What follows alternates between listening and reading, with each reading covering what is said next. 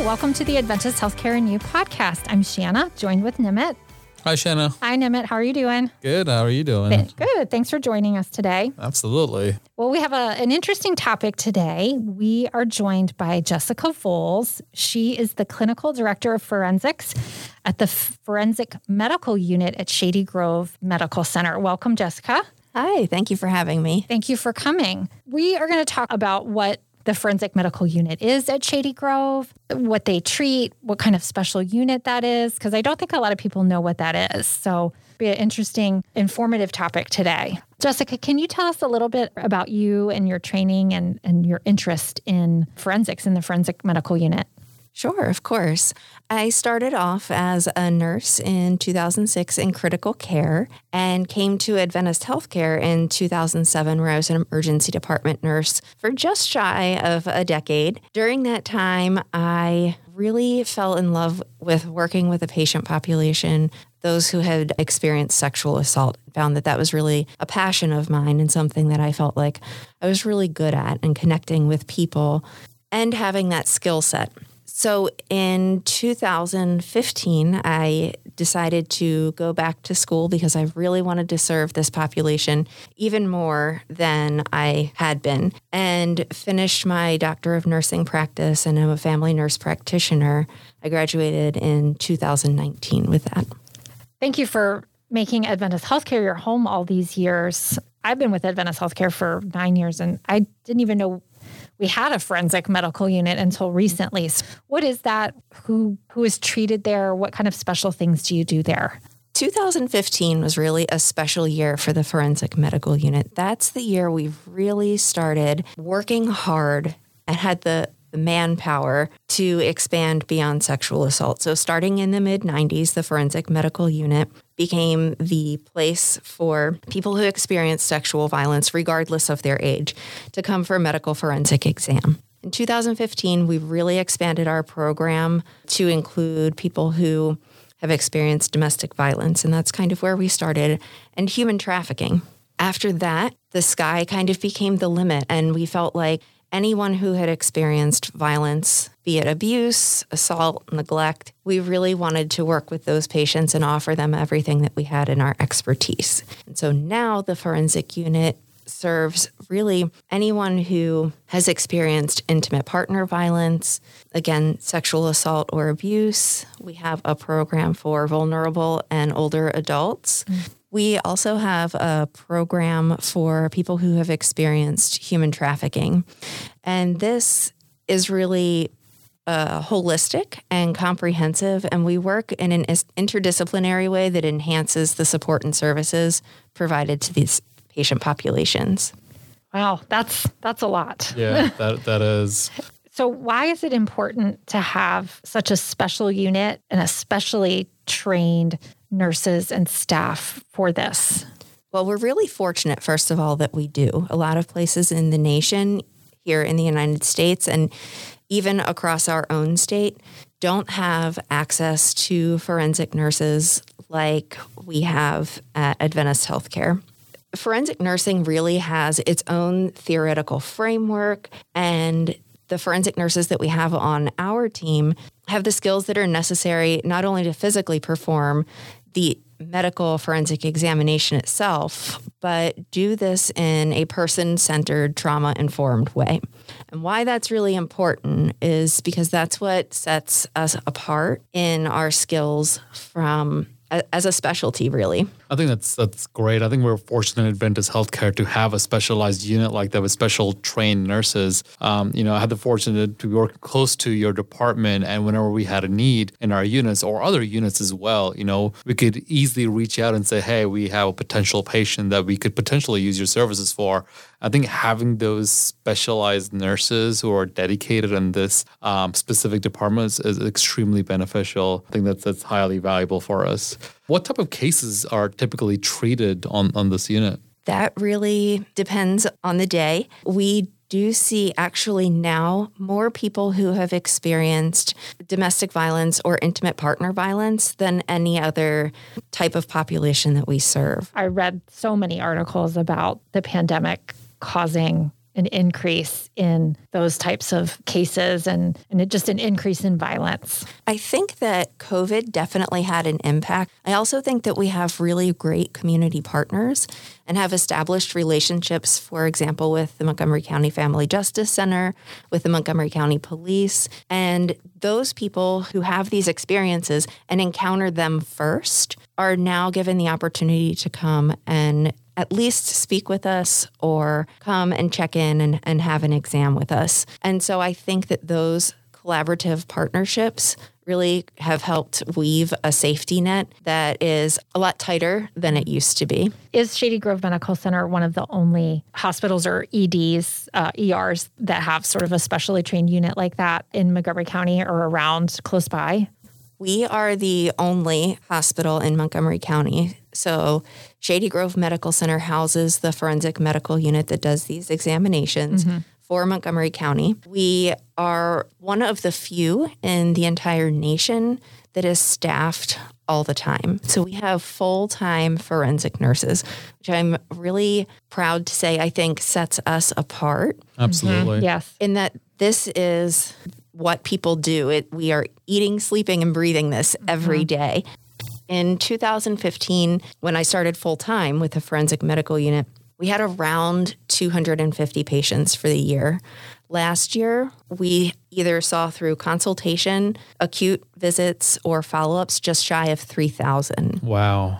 So I think that speaks to how, when you have the service available and accessible to people, there really is a need. Yeah. And I'm sure there's a lot of awareness about it too now. You know, we're, we're probably seeing more cases just because we're people are more aware of things and, and know where to ask the right questions and who to ask the right questions to as well. And that includes healthcare providers as well. When you have an awareness, not just among the public, which we have actually noticed that more and more people come in and we ask, How did you get to us? or How did you know what to do to come here for help? And people will say, My friend told me that they came here. The other thing is educating healthcare providers. We've noticed an increase even in primary care providers or OBGYNs in the community that will give us a call and say, Hey, I have this patient.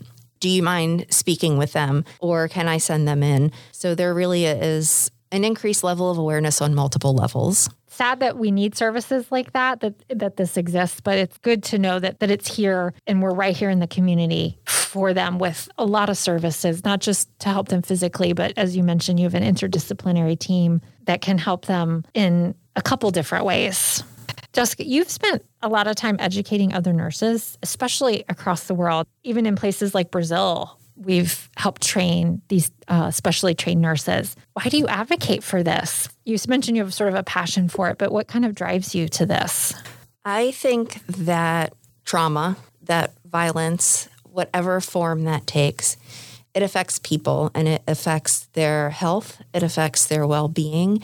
There's actually a study that, if you're not familiar with it, I would encourage every listener because whether you know someone who has experienced some type of violence or abuse, or if you're just curious and that's why you're listening to this podcast, to look up Dr. Vince Felitti's ACE study. And this was done through the Kaiser Foundation in the 90s. And what he found was that people who have experienced trauma, and if that trauma goes unaddressed, it has direct correlation and links to heart disease, cancer, obesity, and the list goes on. And so we're really talking about not just one isolated event that has happened, but we're talking about what is the person's trajectory. How does it affect their well being long term over the next 5, 10, 20 years? And what can we do to support people and not just collect the evidence, which is obviously an important piece of what we do, right? Yeah. But how can we help put them on a path to wellness? And so Having said all of that, circling back to why do I advocate for this other places? Because we're all people. And that really is why. Because if violence and abuse affects people and their well being and their health, and we have the ability to maybe teach healthcare providers how to respond in a meaningful way. Studies have shown that actually that is oftentimes the primary goal of people in their help seeking. It's not a judicial outcome, which is what most people think is what our primary focus is and what we do. And that is a part of it. but that healing and what contributes to that healing looks different for everyone. And so, really, that is why I advocate for this across the world because even if there aren't systems in place, judicial systems, law enforcement systems that can support people who have experienced these things, if we can teach healthcare providers safety planning, if we can teach healthcare providers how to interact in a trauma informed way and how to just be there, how to support them, this can cre- in itself can create meaningful and be change. impactful. Yeah. You know, we've talked about that in, in previous episodes about not only are, are our doctors and our nurses and and other treatments there to help people physically, but that there are other things to help with their well-being, with their mental wellness, with their emotional and spiritual health. That that those are things that are equal to the physical health. Their physical health impacts their well-being and impacts their mental health and their emotional and spiritual health too.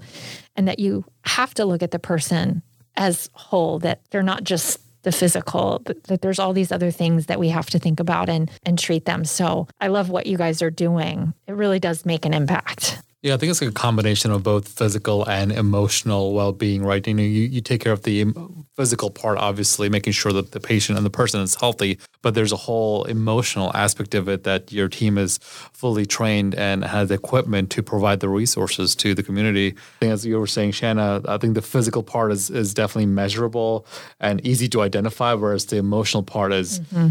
not so easy and and many often historically ignored, and we're just getting better and better by by the year.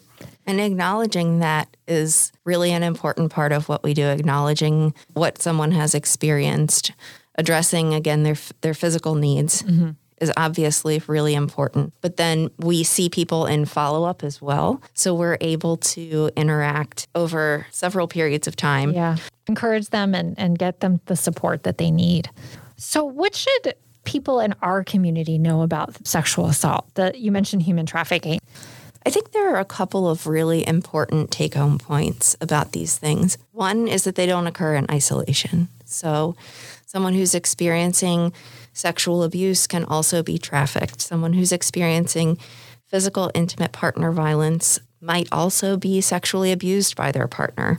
Oftentimes, these things overlap and they don't come in isolation. The other important thing to acknowledge these forms of violence and abuse don't know socioeconomic status. They don't know race, culture. It occurs among everyone, which is unfortunate and might sound daunting, but I think it's important to acknowledge that that you can't assume that because someone makes a certain income, has a certain level of education, or has a certain profession, that they haven't had these experiences in their life. And what's important is for us to create an environment that is safe and confidential and that they feel like they can come and disclose this, talk about this, and get some type of care.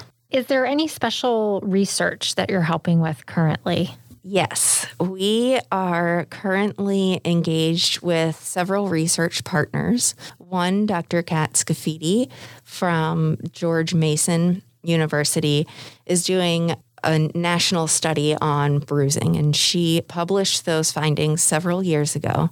What's interesting is we call it the Research Pr- Practitioner Partnership. So her area of specialty is original research, and my area of specialty is translational research. So what does that mean? It means getting that research that's really great and scientific to the patient. Mm-hmm. And that study is around how we are able to photo document specifically injury, cutaneous injuries like bruises in people of color. And why that is important, a couple of reasons. One, if you aren't using the, this alternate light, it can be really difficult to get a photograph of a bruise that you can visualize mm-hmm. in a picture. And that's important for a couple of reasons. Mostly because having visible injury has a direct correlation with accurate judicial outcomes. So we are working with her. We're one of two sites in the country that will be implementing this alternate light for documentation of bruises. We also are working with Dr. Rachel Goodman Williams, who is an assistant professor at Wichita State, looking at how we can improve how patients have access to police, meaning that if someone comes in and they were sexually assaulted, for example, don't want to report to the police for whatever reason, that they have the opportunity to speak at least to law enforcement in a non threatening way and that we can help facilitate that anonymously so that they can get the answers that they need to make a truly informed best decision for themselves around that. So I'm really excited about that research. And finally, uh, we just wrapped up an analysis of toxicology testing for children who were able to disclose what happened to them, but there is suspicion that they were exposed to or administered some type of illicit substance. Wow. It's, yeah, there's a lot of great research that's yeah. coming up, especially for a new, you know, as I think you mentioned earlier, there was a big research done in the early 90s. I think it's still fairly a newer uh, realm of specialty that we're studying more and more. So I think every bit of research helps a lot. Absolutely. And I really hope to continue that work because we have such a robust team to support this kind of work and understanding how we can better serve this patient population. Yeah. It's also amazing because from what you're describing, you know, you'd think that this this type of unit and and your highly specialized nurses and staff and and highly trained nurses and staff would be at like an academic medical center or larger facility or something like that.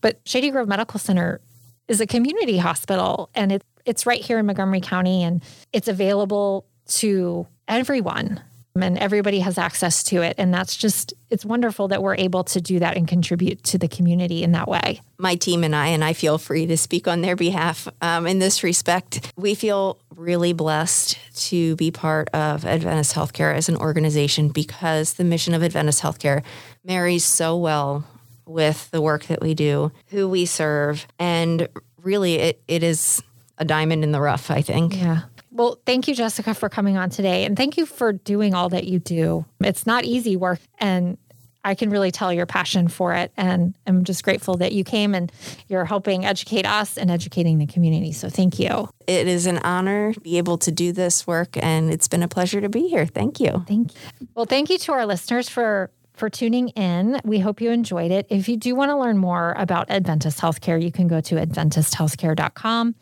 If you want to learn more about Shady Grove Medical Center, you can go to AdventistSGMC.com. Nimeet, thank you for joining us again. Absolutely. It's been a pleasure, like always. And Jessica, we'd love to have you back to talk about other topics. So we hope you will come back. Thank you. I would love to. Thank you. And don't forget to subscribe on Apple or Spotify to get new episodes. And we will be back again soon. Thank you.